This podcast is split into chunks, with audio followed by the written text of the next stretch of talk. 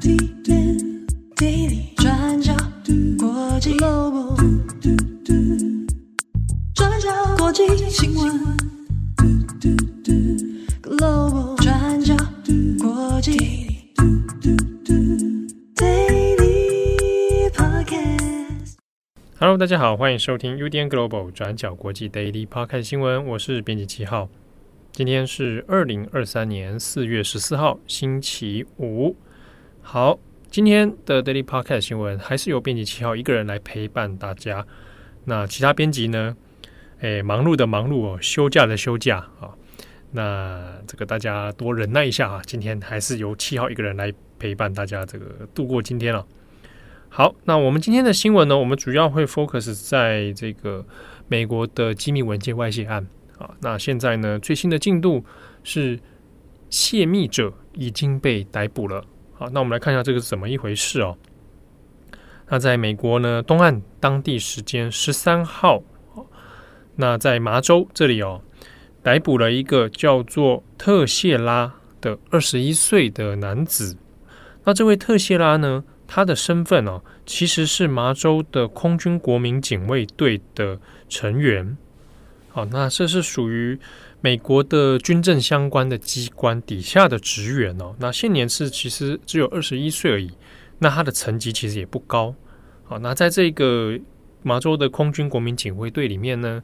特谢拉他主要负责的工作就是和网络 IT 哦，资安相关的这些工作。那后来被追查到，确实就是这一波机密文件外泄的这个主要嫌疑人哦。那 美国的 FBI 呢，也已经在13号的时候将他逮捕。那我们在新闻画面当中其实是有看到这个逮捕的场景，那有用空拍机有拍下这个画面哦。那你会看到可能有的人会疑惑，为什么逮捕他的人呢是全副武装的样子哦。那确实当天在现场的时候呢，是由6个全副武装的人那将这个特谢拉呢抓捕起来。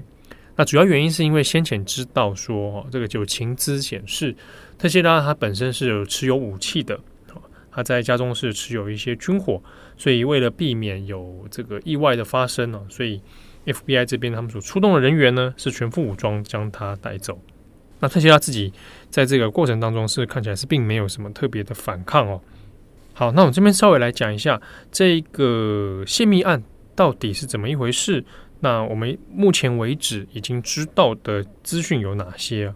特谢拉呢，他自己是2019年的时候加入麻州空军国民警卫队。那他的父亲本身也是空军，那已经退役了哦。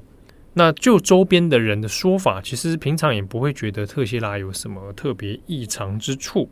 啊。那为什么会在这个案件当中被抓到呢？那又为什么会是由一个21岁的人，他竟然持有这些机密文件，并且还把它外泄哦？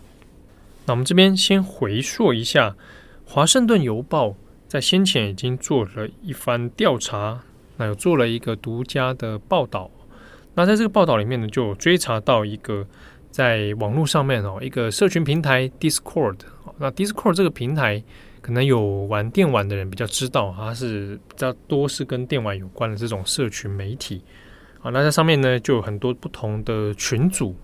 那在 Discord 上面呢，追到这一个当初机密文件外泄的源头。那当时呢，华盛顿邮报做的这一系列调查里面，就有追到一个群组哦。那这个群组里面呢，就有一个它的账号名称叫做 OG。好，那主要是由这个叫做 OG 的人呢，在群组里面，会不定期的，那放出一些这个文件的图片。那这个群组呢，是2020年的时候所成立的啊。那它其实并不是一个公开的群组，它是个私密型的群组，里面的成员数20到30人不等。那大多数呢，这些成员他们聚集起来大概通常都会有群组的共同主题。那这个群组的共同主题呢，基本上就是围绕在这个枪支，那大部分人都是拥枪派的，那或者是他们是军事迷，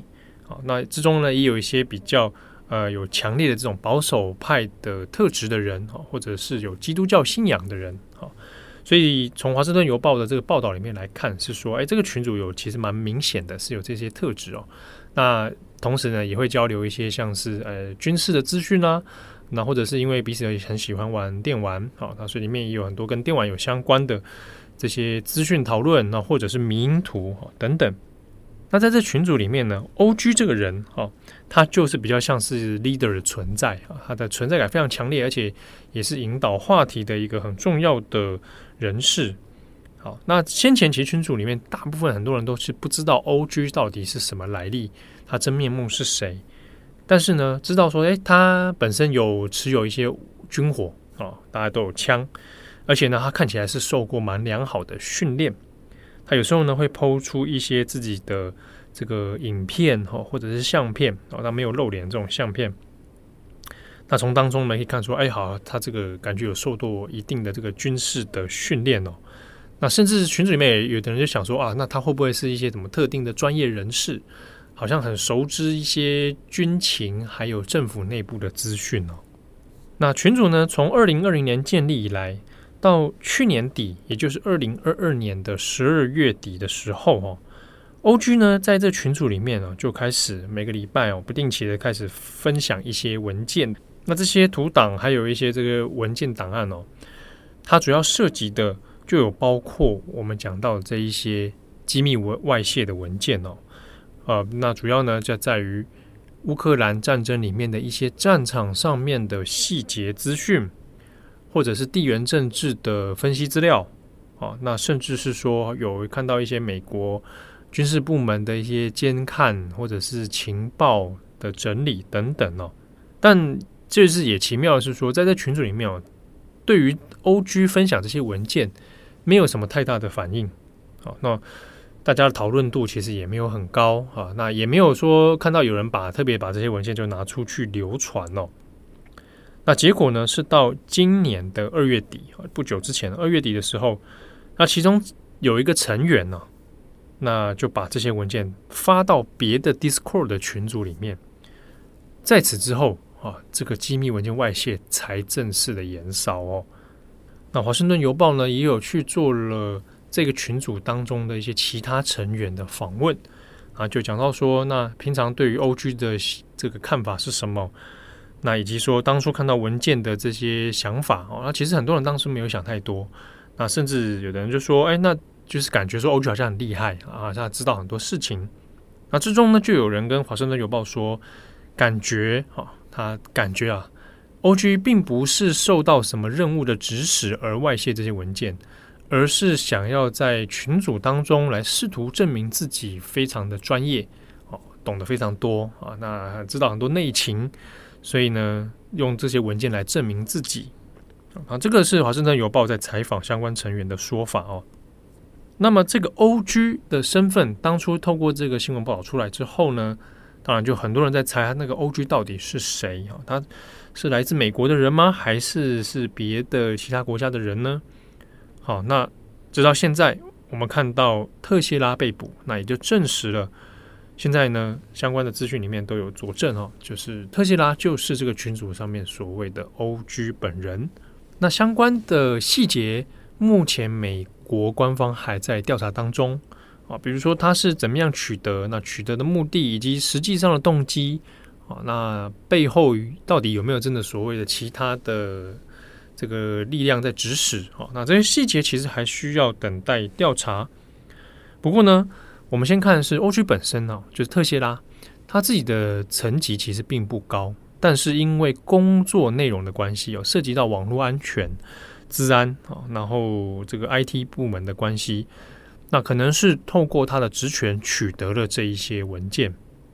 啊。当然这个问题呢，其实有被记者拿来就询问这个美国的五角大厦，就说，哎，怎么会是由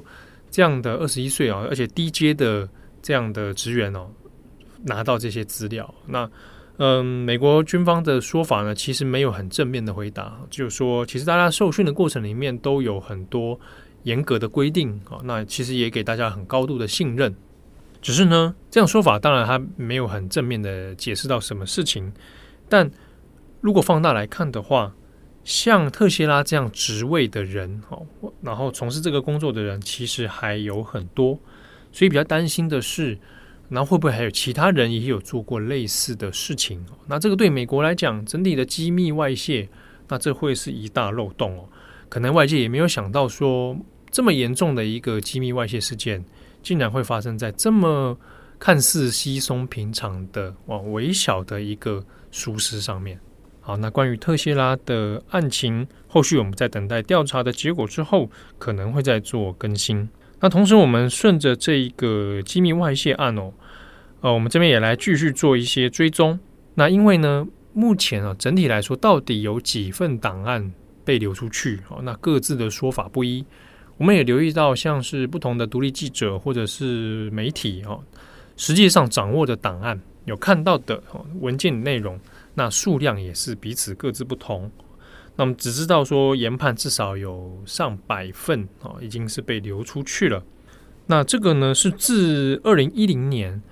维基解密事件以来算是最严重的一次机密文件外泄的事情。那美国总统拜登虽然说他有对这个事情有表达他的担忧但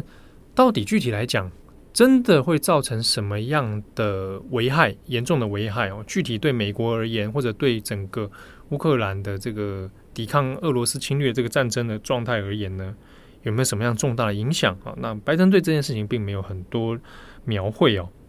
但同时呢，可能要留意一件事情是，这些已经流出去的文件那因为量很大，那之中也有可能发生是流出去的文件已经被篡改，已经被做了一些更动，然后呢变成资讯战的一部分那这是比较要留意的。所以有时候在网络上面所看到的这些文件也未必就真的是当初流出的那一些。好，那只是说回过头来看一下当初这个机密外泄的时候呢，本来很多人说会不会是俄罗斯在幕后搞鬼。当时俄罗斯的回应是说，他说无论大家怎么讲一定都是矛头就指向俄罗斯。那俄罗斯当时是否认说这个跟他们的情报部门有关。那回过头来看，假设真的这个案件就是单纯是特谢拉个人的行为的话，那确实可能外界一开始也是有点意想不到这并不是出自哪一些特工或者是什么样的很高超手段的情报技术外泄，而是来自国内一个21岁的地接的军政机关职员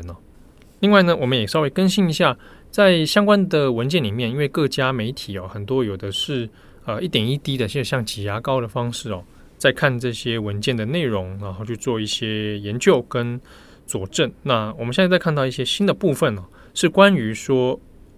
乌俄战争里面的死伤人数问题。那在俄罗斯内部其实有很大的分歧跟矛盾。在相关的这些泄密文件里面有讲到一个掌握到了俄罗斯内部的一个情况，那这边指的是呢，俄罗斯自己国内的情报机构俄罗斯联邦安全局 FSB。 那在这个联邦安全局呢，针对于战争的实际伤亡人数那跟俄罗斯的国防部之间双方就有一些矛盾跟这个冲突。联邦安全局认为说，俄罗斯的国防部有掩盖实际的上的损失，导致很多情报的误判。同时呢，也有讲到针对于军事部署上面的实际情况，那国防部所给出的实际的部署跟现实是不符合的。那因为这样的问题呢，联邦安全局跟俄罗斯的国防部之间大家对于实际的指挥战略的推进，那就形成了矛盾。那这一点其实也证实了先前我们大家外界已经知道的资讯就是包含美国还有英国还有北约盟国的一些情报的推测就有知道说，俄罗斯内部应该确实是在死伤人数上面有所隐瞒，而且也导致了指挥系统的失灵。那可能也就证实了大家先前的揣测就是普丁的决策应该并不是那么的依靠很多正确的情报好，不过呢，针对这一系列的文件泄露呢，俄罗斯官方倒是说这一些内容都是假的，是由美国故意外泄的情报。好，那以上是今天 Daily Podcast 新闻，我们稍微谈一下这一个泄密案的主谋者啊，现在目前被逮捕。好，那目前预计是4月15号，美国的东岸时间4月15号会在波士顿这边要准备出庭。那后续的状况，我们再看看情形哦，再来更新。好，那今天的转角国际呢，我们网站上面已经有更新了其他的深度专栏。那我们昨天有讲到，先前呢也是闹得满城风雨的杰尼斯的性丑闻。好，那我们今天由我们的专栏作者张玉杰，好，那非常优秀的作者，他已经写了一个上下两篇的文字哦，那帮大家爬梳了这一个喜多川啊，前杰尼斯的社长，他的这个性侵丑闻到底是怎么一回事？那以及先前呢，在日本举行的国际记者会，好，那在这个记者会上面，当事人冈本卡乌纳啊，那他的证词又是什么？同时呢，在这个上下篇的文章里面，我们的下篇也会谈到说日本的主流媒体哦，集体沉默的这个问题。那有兴趣的读者听友也欢迎在我们的网站上面找一下这一个杰尼斯性丑闻的上下两篇。那另外呢，这边也要推荐大家，这个大家不知道有没有看了影集《模仿犯》啊？那这是台湾版的改编。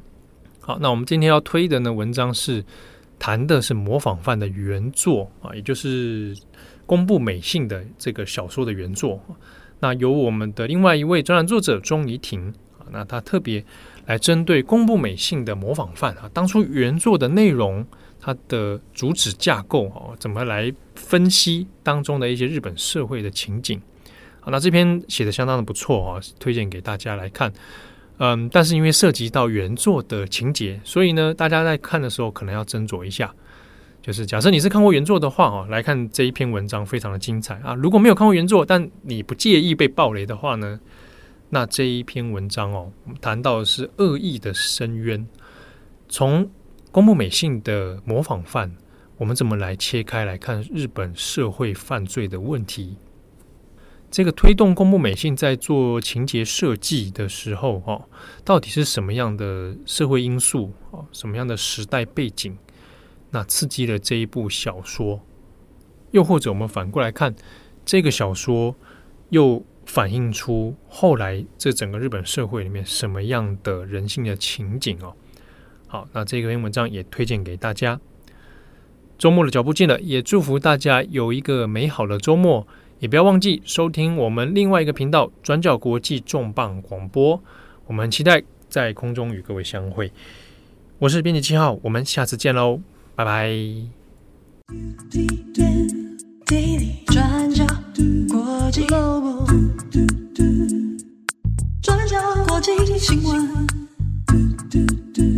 Global Daily Podcast 新闻。